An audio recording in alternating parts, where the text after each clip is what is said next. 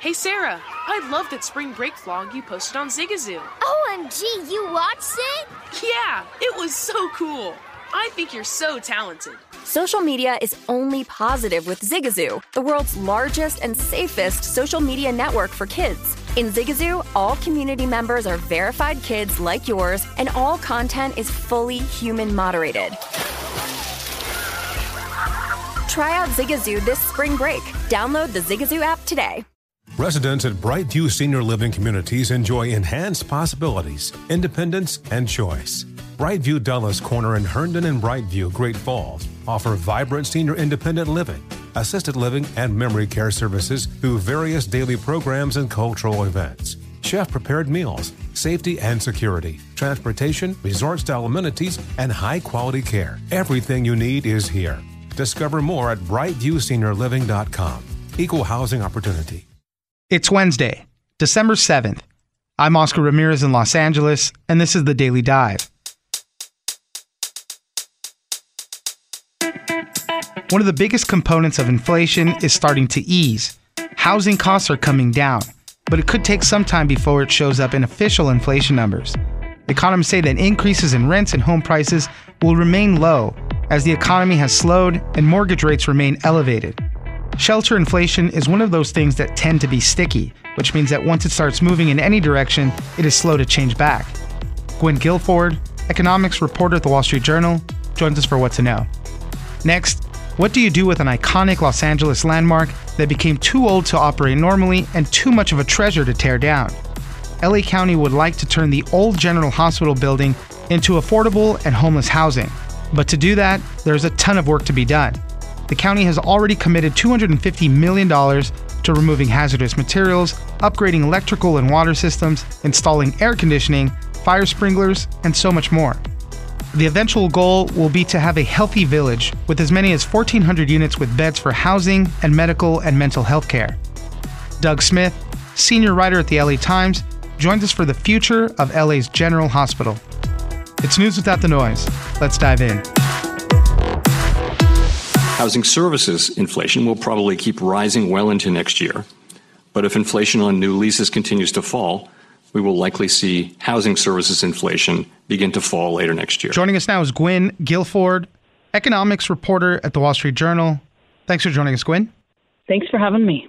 Let's talk inflation. Uh, obviously, we're still seeing some high numbers with inflation. We're starting to get a lot of indicators that it could be easing up a little bit but still there's uh, fears of a recession going on. But one of the biggest components of inflation has always been housing costs. And we're seeing that in particular starting to soften right now. We're starting to see new rents go down just a little bit. One of the problems with this is that uh, a lot of the key indicators, a lot of the way that we measure this stuff is always kind of delayed. So it takes a little bit of time to really see if things are dropping. But we're starting to feel like the housing costs are going down and it could be easing up on inflation. So, Gwynn, tell us a little bit more about it.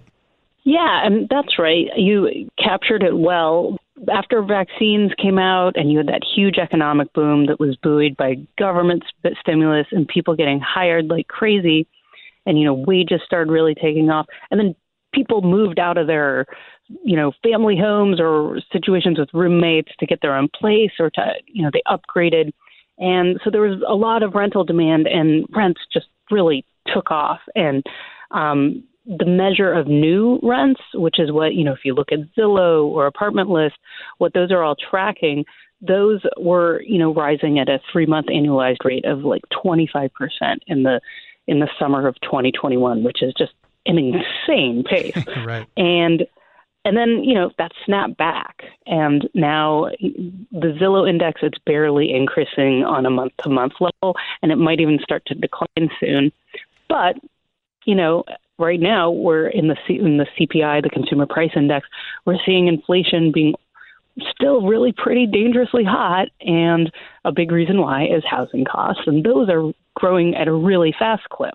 And the reason why is exactly what you, you mentioned is there's that year long delay. There's that lag. And so what, you know, what you saw on the market for new rents uh, last summer is has been feeding in to um or you know the summer of 2021 has been feeding into the inflation that we're we're seeing in the numbers now. But the good news is that's going to start feeding, it's going to continue to feed through, and it's going to help bring down measured inflation over the next year.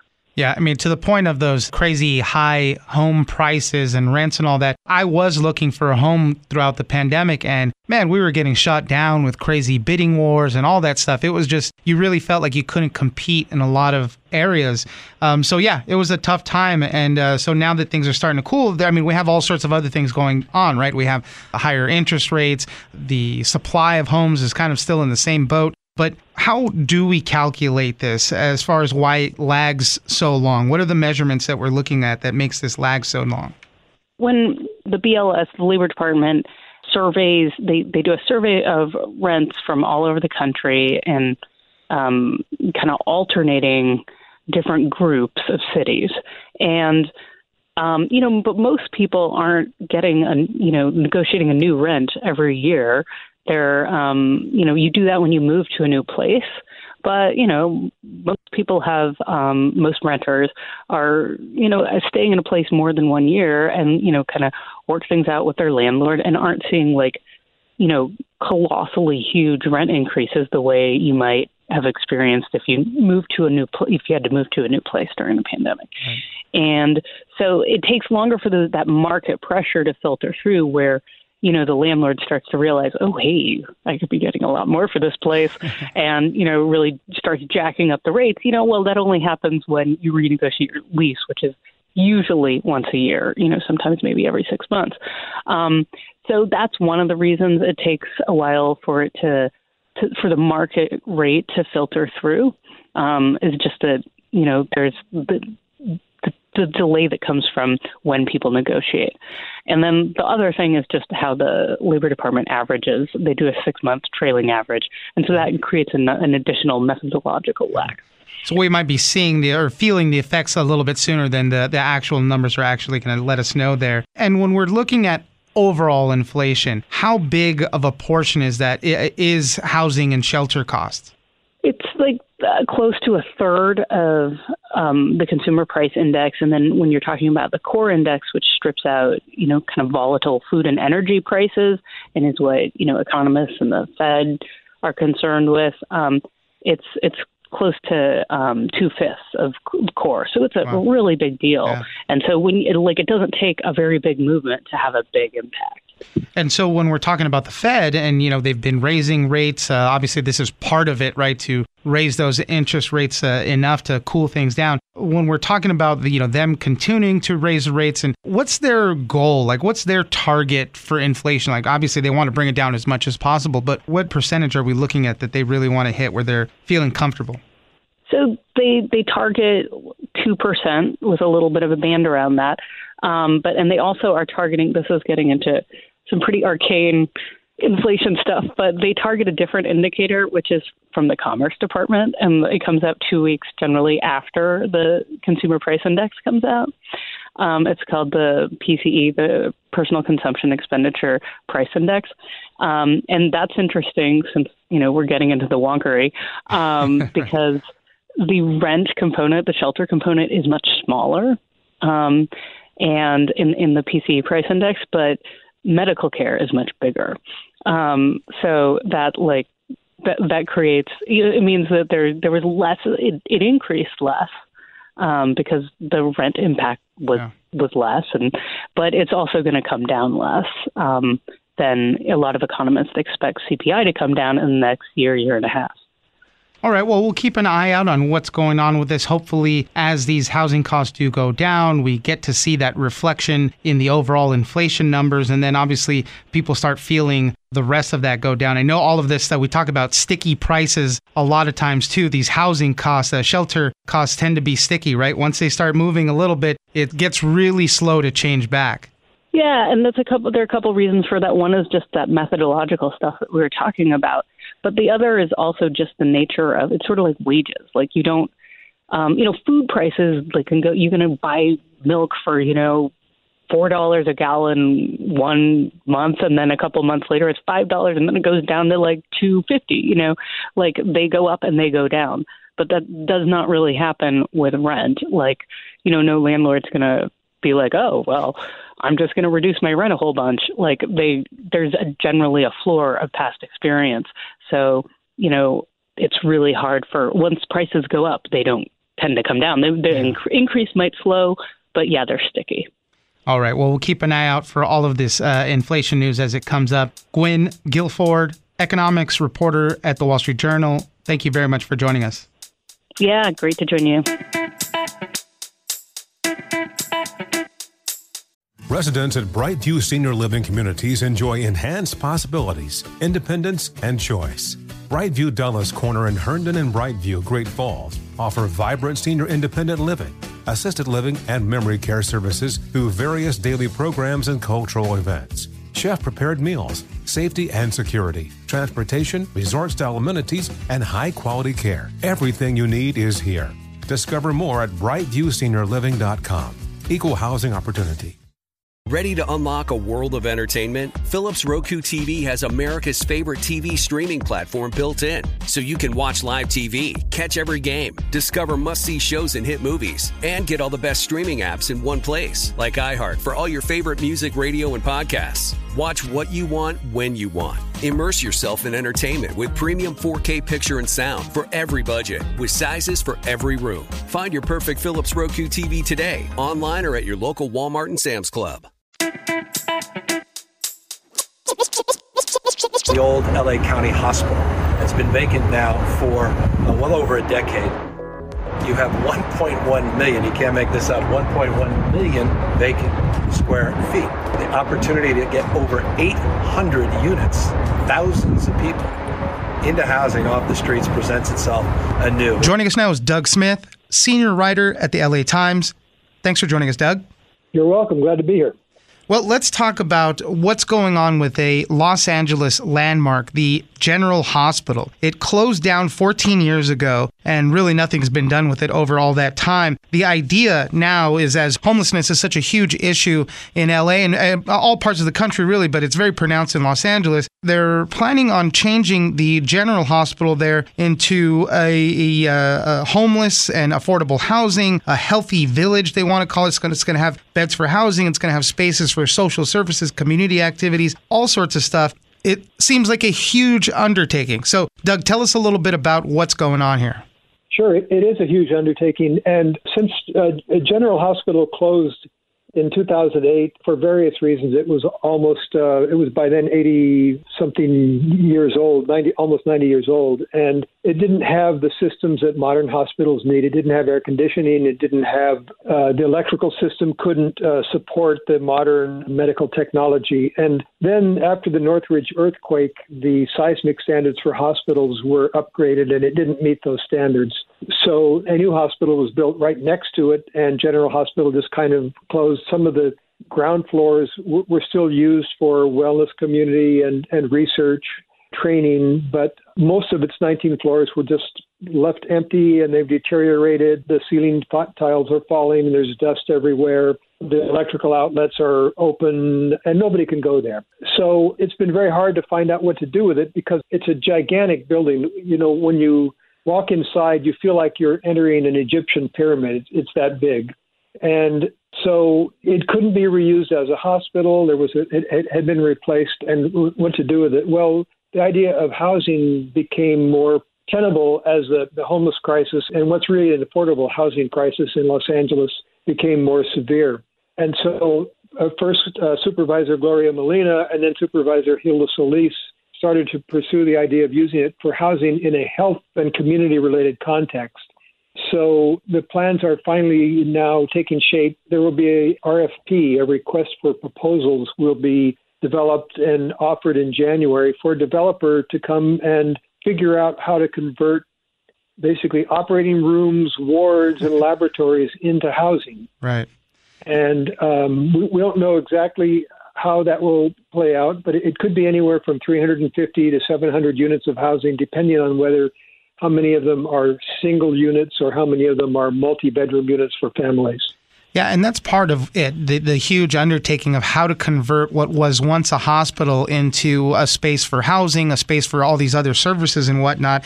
And so uh, you mentioned the article too, the prep work Just the, just the prep work is expected to start next year uh, after the county committed $250 million to take the first step. But it was to some of that stuff you had mentioned uh, removing asbestos, other hazardous materials, installing air conditioning. I mean, you can't have uh, anything built now without air conditioning and fire uh, sprinklers. So all of that stuff is barely going to get started. And then, as you mentioned, then there's the proposals and all that to really figure out exactly what's going to be going on there. Yeah, the county's approach on this was is kind of unusual. They decided to first prepare the building, just sort of like empty it out and create a an empty structure that a developer, uh, an imaginative developer, could look at and say, we could do this with it. We could use the operating rooms for this purpose and come up with the individual plans.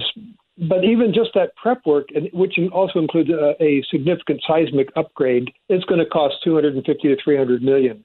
You mentioned it as well too. Some of the, you know, when you walk in, it, it seems like an Egyptian pyramid or something. It's one of the best city's best examples of Art Deco architecture. Tell me a little bit about the art there, because that's also some one of the reasons why they haven't torn it all down too beforehand. Uh, is they wanted to preserve some of that stuff. As I mentioned, it's such been such a landmark for Los Angeles.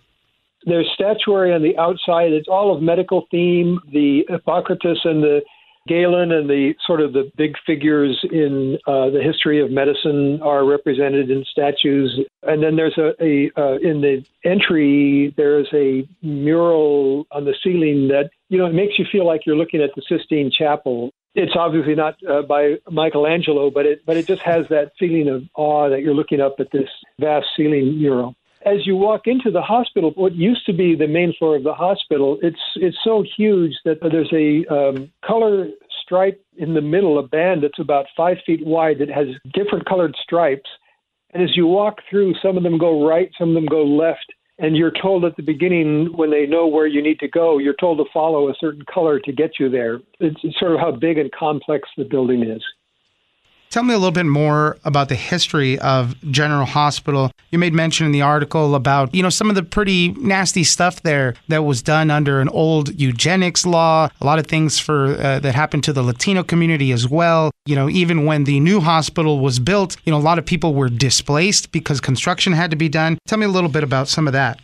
Sure. The hospital has been a, a huge presence in Boyle Heights since it, it was built in 19 uh, in, the late 1920s and opened in 1933 and it's it's always been a place where people in that community could go and if they had they couldn't afford it they would get free medical care but it also had this other element of its history racial attitudes were sort of became a part of, of, of its service. And so sometimes Latina women came to deliver uh, babies, and there was a doctor there who thought that they were bringing too many babies into the world who weren't educated, didn't have a chance. And so they sterilized a couple of hundred women there with their consent, but it wasn't clear if they actually gave their consent knowingly. They signed forms, and they, you know they were given a form said sign this, and it was a consent to, to sterilize them. And this became a, a practice in the hospital in the 70s, uh, 60s, and 70s.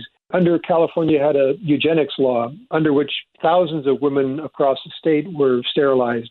The state finally provided a fund to compensate them, but it didn't apply to the women who were sterilized at County General because the hospital was locally funded. In all of this, uh, you spoke to a number of people, though. You know, this is uh, some of the, the, the, worst parts of that history. But you spoke to a lot of people, too, who where General Hospital was where they were born, where they went and they had a broken arm, where their family members were saved from uh, having, you know, after uh, recovering and uh, after having heart attacks and whatnot. And it was just a, a central place there where people got their health care done. It was, and we, we spoke to Monica Alcaraz, who is, has been the president of the uh, Highland Park uh, Neighborhood Council, and she was born there, and her siblings were born there. Her mother went there when she had a heart attack, and, and so the hospital is. It's hard to believe it's this gigantic structure that you can see from many parts of Los Angeles. It's sort of present everywhere, but it's also an intimate part of people's lives including my own. My own father went there when he had a heart attack in 1988, and they saved his life there. And in all of this, uh, what has been the community reaction to at least some of this plan? Uh, you know, changing it into a homeless and affordable housing because that's a touchy uh, subject a lot of times when uh, you're bringing certain elements into the community and all that. So, what I, I, know there's a lot of homeless encampments that have been seen around the area as well. So, uh, how has the community reacted to a lot of this? So Hilda Solis did a smart thing. Boyle Heights and, and Lincoln Heights on the north are communities that are really guard the, uh, uh, their heritage carefully, and you could take a misstep and get the community against you, as the owner of the former Sears building did by proposing to make it a home for 10,000 homeless people. But Hilda Solis built a community organization that has been looking at this for years and has been involved in the planning of it. And my colleague Andrew spoke to all the major people in the community, and, and there's generally support for this project. Also, because the project will not be just the hospital, but it'll be 12 acres to the west that will be used for housing, for community spaces. There's a child care center that's being built that will open there in December. And the restorative care village, which is a part of the larger property, They've already completed uh, 64 units of, of, mental health residential care and 120 unit, 28 units of recuperative care for people leaving the hospital who aren't ready to, to go home. And, and that there's twice as much space in the recuperative care village that's going to be developed for more services like that, including uh, workforce development. So the community at, at this point is very much behind the project. Of course, it's one more big step when the developer makes a proposal, and that could be a, a moment when there could be tension. Doug Smith, senior writer at the LA Times, thank you very much for joining us. Thank you. Appreciate it.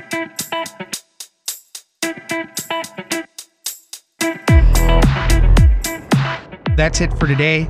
Join us on social media at Daily Dive Pod on both Twitter and Instagram. Leave us a comment, give us a rating, and tell us the stories that you're interested in. Follow us on iHeartRadio or subscribe wherever you get your podcast.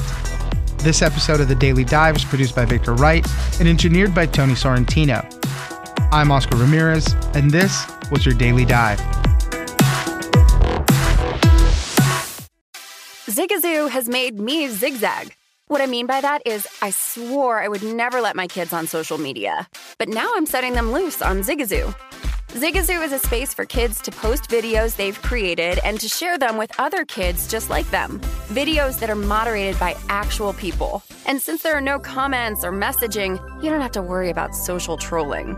Zigazoo, the world's largest social network for kids. Download the Zigazoo app today.